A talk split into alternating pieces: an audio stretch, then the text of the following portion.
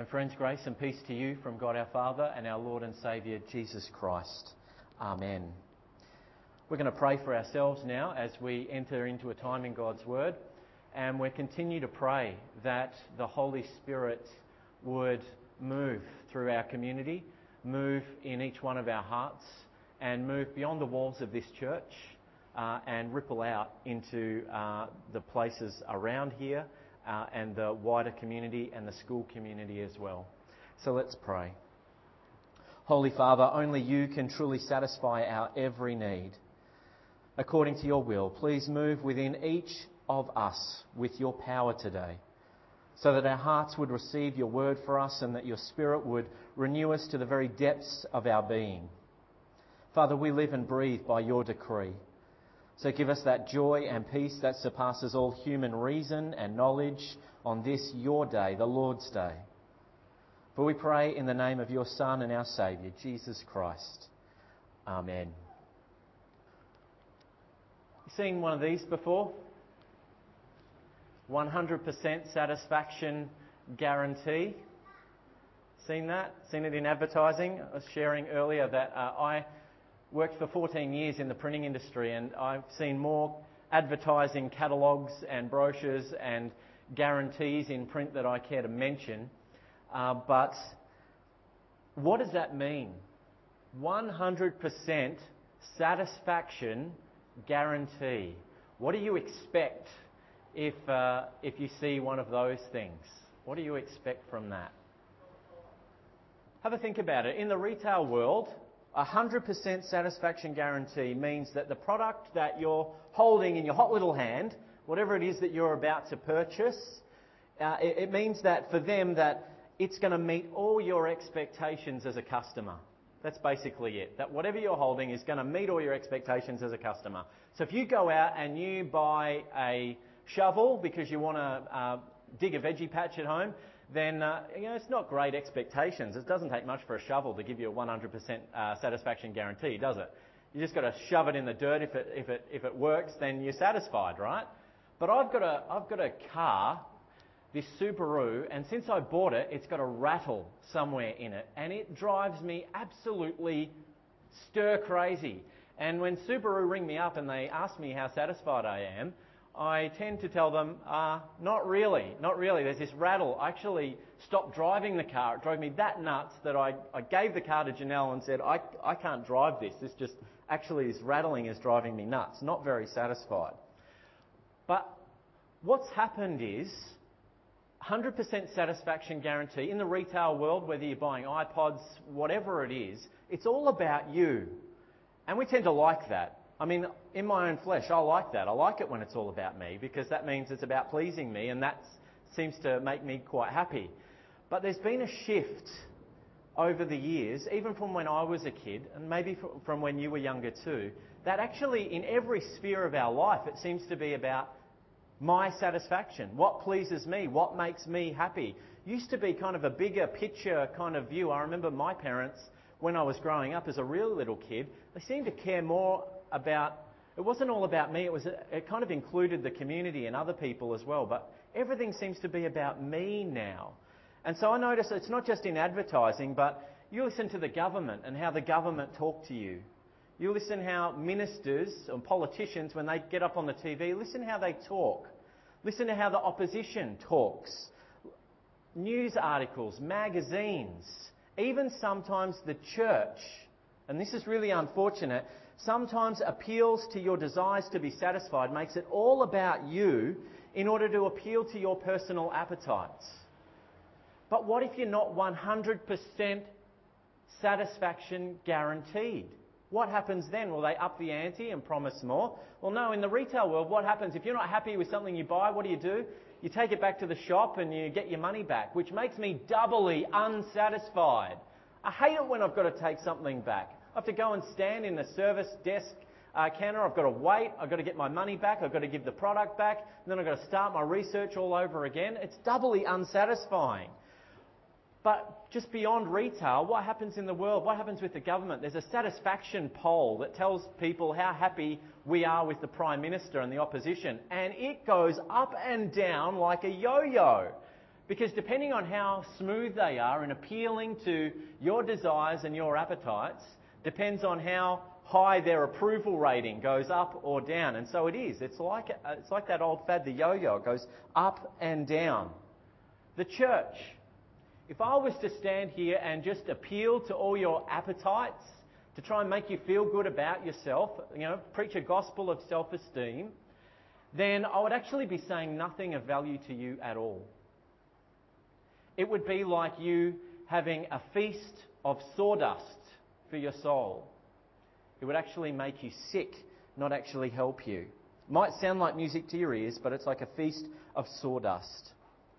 But the truth is, friends, there is a thirst in yours and every human heart that yearns to find satisfaction, comfort, rest. It's at work in your heart. It's been at work in your heart right now. But the thing about human beings is that we seek that satisfaction in things that were never meant to provide the kind of comfort that we try and suck and extract out of them. They're never meant to provide that for us. And so we look for satisfaction in, in our careers or in money or in the things we do on a day to day basis, the stuff we buy from the shop.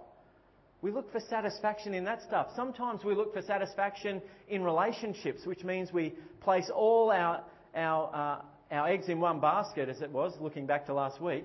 But we place all our eggs in one basket and we look for satisfaction and to be fully satisfied in the depths of our soul by another human being, by a person. And we load them up with this weight that they can never actually live up to.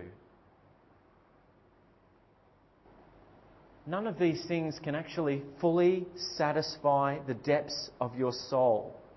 And I don't know if you're here and you maybe recognize as you're hearing that, you recognize that as part of your heart. I do. I do. People crave satisfaction from things that just can't deliver.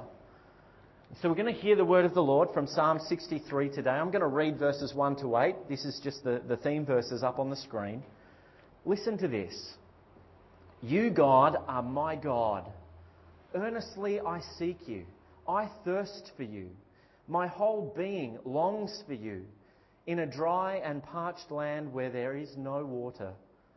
I have seen you in the sanctuary and beheld your power and your glory. Because your love is better than life, my lips will glorify you. I will praise you as long as I live, and in your name I will lift up my hands. I will be fully satisfied as with the richest of foods. With singing lips, my mouth will praise you. On my bed, I remember you. I think of you through the watches of the night. Because you are my help.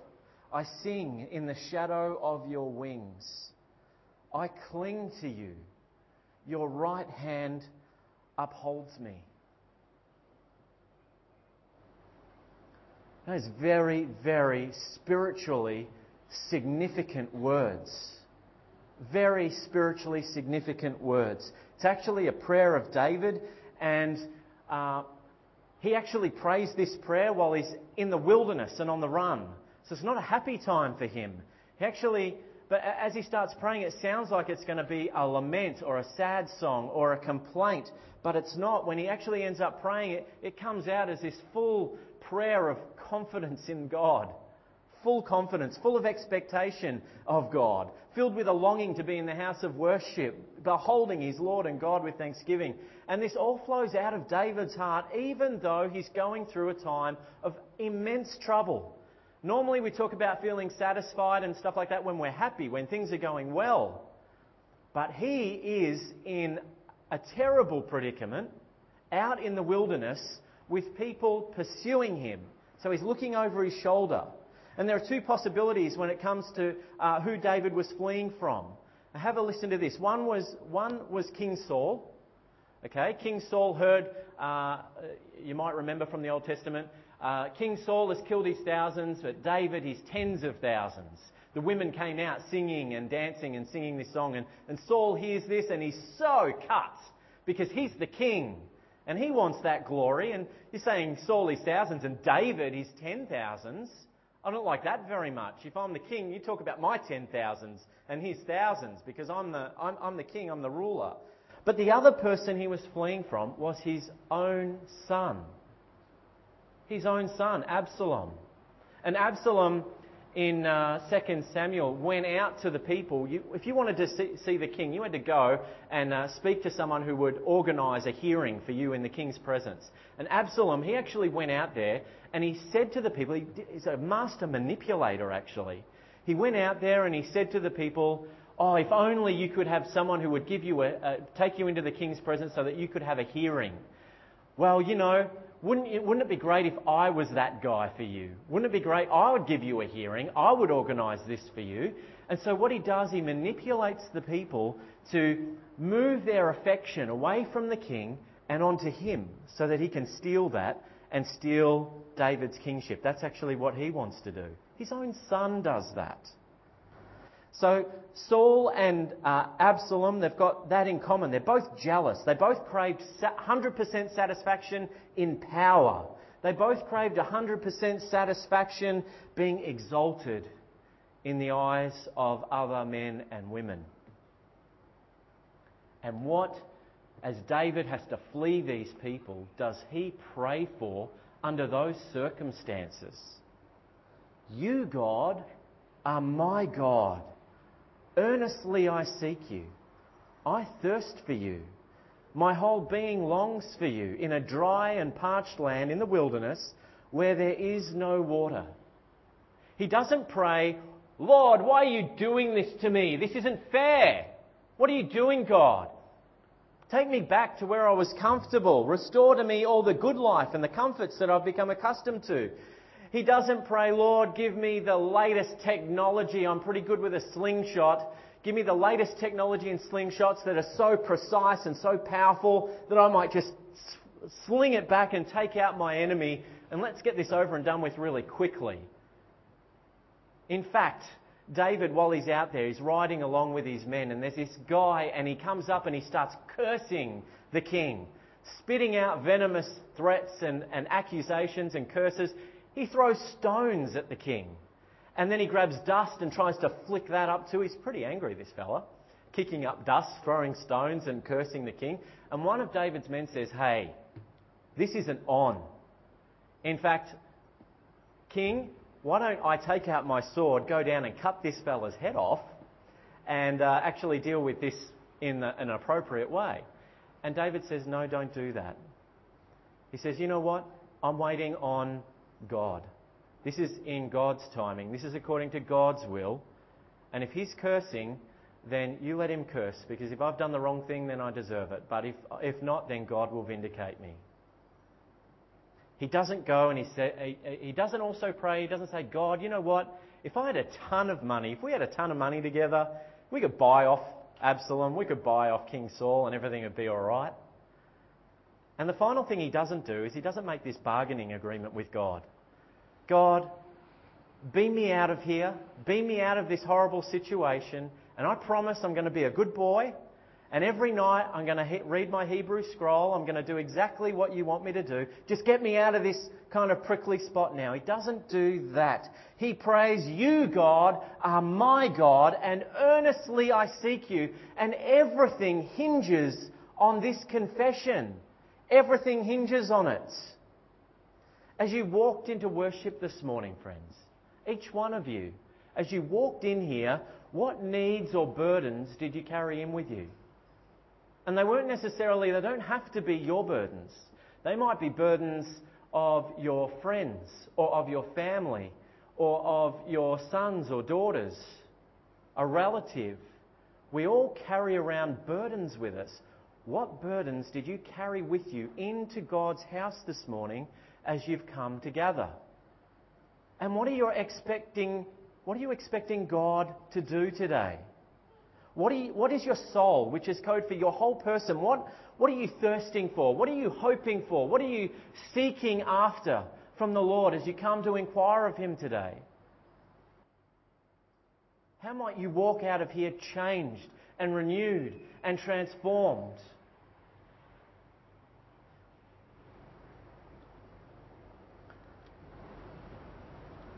This psalm today, it paints a picture, if you will. It paints a picture of a living and breathing and personal experience We don't talk about that very much, but it paints a picture of a real living personal experience of God's rest at work in your life that actually happens through a working of the Holy Spirit in the depths of your soul. What you see in King David today, what you're hearing with your ears going on in these words of Scripture, is available to each and every one of you. And it transforms religion. It transforms it and it transcends it. It transcends sitting in the church in a pew. It's picturing for you that God has more for his people than being transported or bussed in or, or, or, or running here or, or driving here in a car from the breakfast bench at home to a pew in this building. It's more than that. God has so much more for you than that. More than listening to me or any of the pastors here in Cairns, whether it's Steve or Noel or myself or any other pastor for that matter. He has more for you than that. More than going through certain rituals and then moving from here back home or to school or wherever you're going for lunch. More than a particular kind of service order, more than a particular repertoire of songs. He has more for you than this. Last week, in this past week, I was chatting to a neighbour. They've come back from overseas. They're really lovely, really, really lovely people, and we're blessed to have neighbours that are so friendly what I've noticed is that every time I have a conversation with my neighbour, somehow he manages to say multiple times, every time we talk, I'm not a religious person. Every time it gets thrown in. We can be talking rugby, we can be talking V8 supercars. Doesn't matter what we're talking. I'm not a religious person. Just gets thrown in there every time. And he knows I'm a pastor, so maybe there's something behind that. I'm not sure. Uh, but um, this time it happened. I went inside and I couldn't let it go. Something was at work, God was at work in my heart in a particular way, and I couldn't let this go. Normally, I'm just like, ah, oh, yeah, okay, look, I'm not, I'm not preaching to you, I'm just being a friend. But this time, I actually went inside, and something had changed, and I couldn't help but reflect on what had happened. And I thought to myself, you know what? I'm not a religious person either. I am not a religious person. Not the way that my neighbour may think that I am from outward perception. I'm not a religious person, but if I'm not a religious person, who am I? And I thought, well, I'm in Christ. I'm loved by God as His child. I'm justified. I'm sanctified. I'm a member of God's royal household and, and one of His royal priesthood, as, as each of you are. But I'm not a religious person, not unless you mean that I get out of bed religiously on a Sunday morning and I get in my car and I travel here to serve you.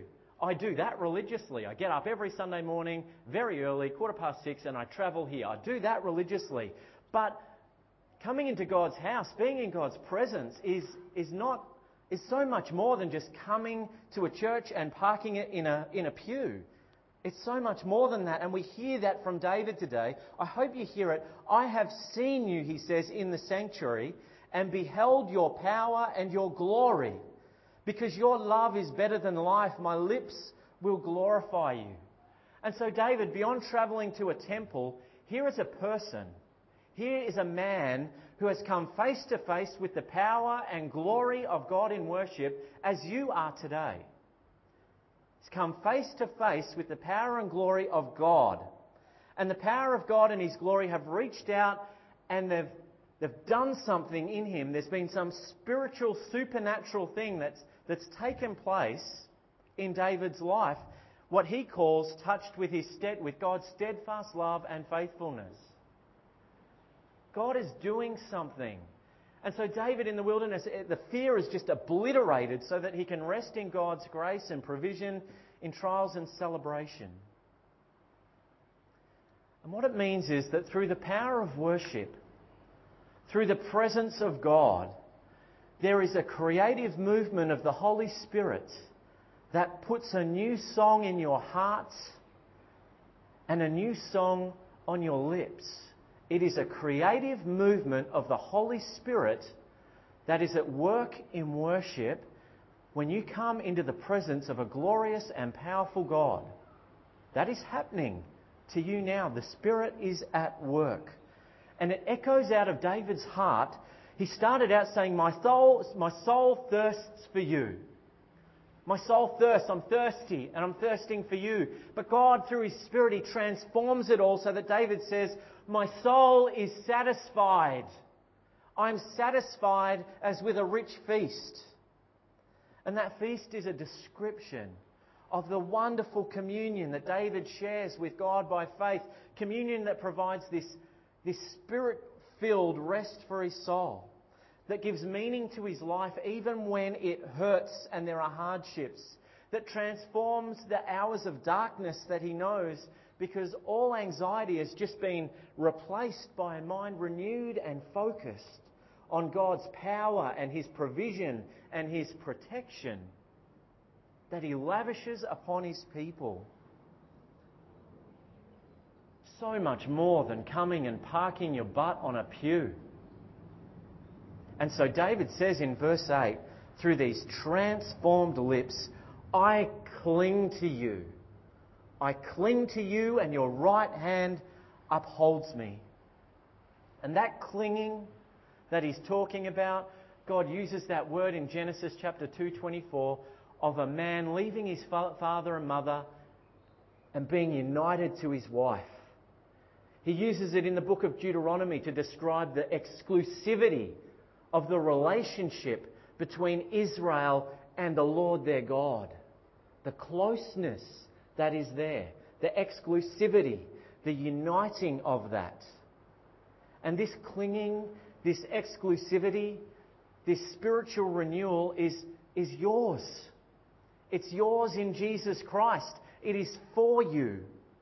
Because only Jesus can truly satisfy every longing and appetite in the depths of your soul. You can go out and buy something at the shops. You can buy the latest tech, the latest phone. You can buy a car if you want to. You can buy a house if that's not enough. And if a house isn't enough, think of what else you could buy. You can buy whatever you want, and it may be so satisfying at the time. It may give you great joy. You feel really satisfied. But what Jesus is offering transcends that.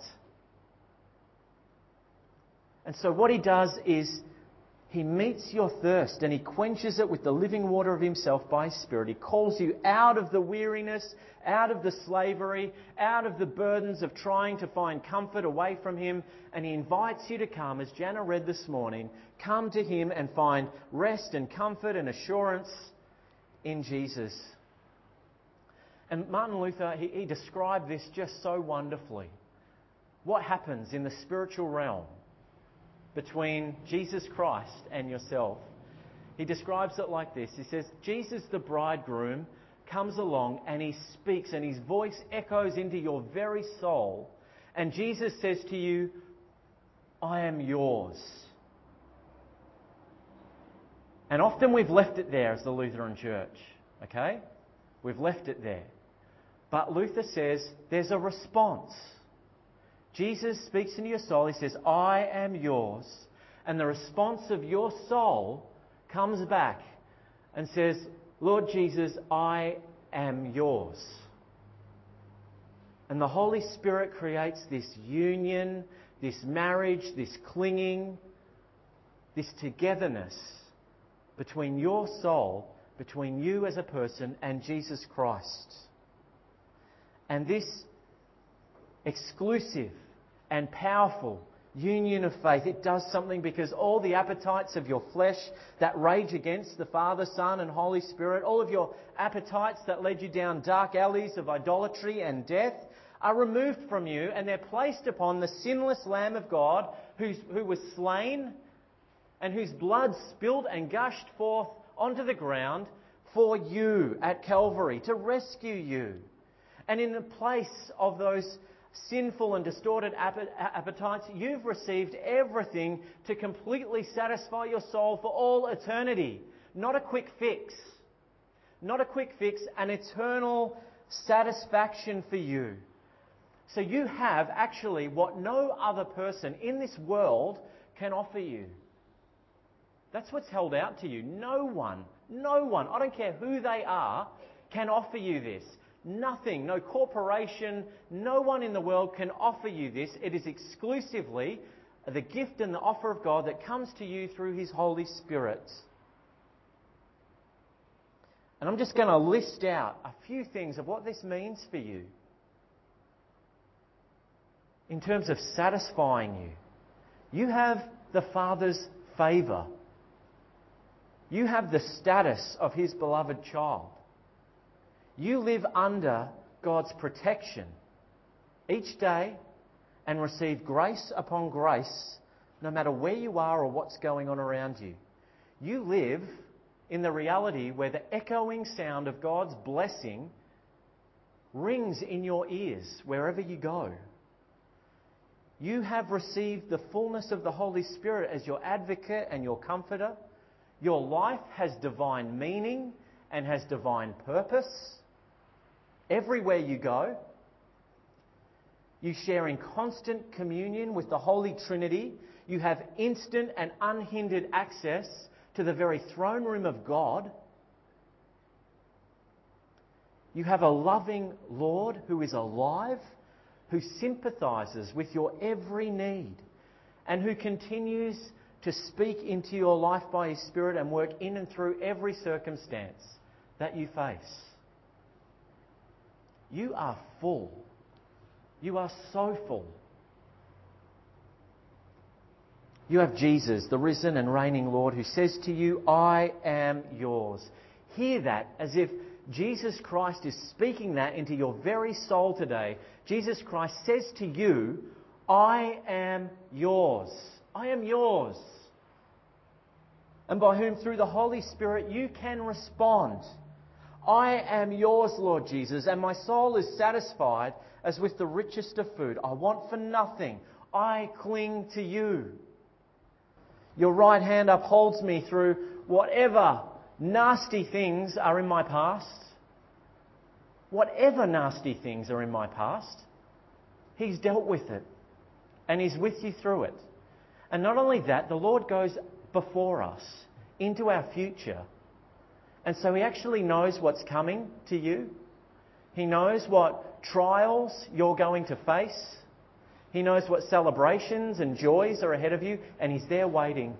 He's with you now, and He's also before you, so that when you come, He will also be your satisfaction. He will also fill your soul with His rest and peace.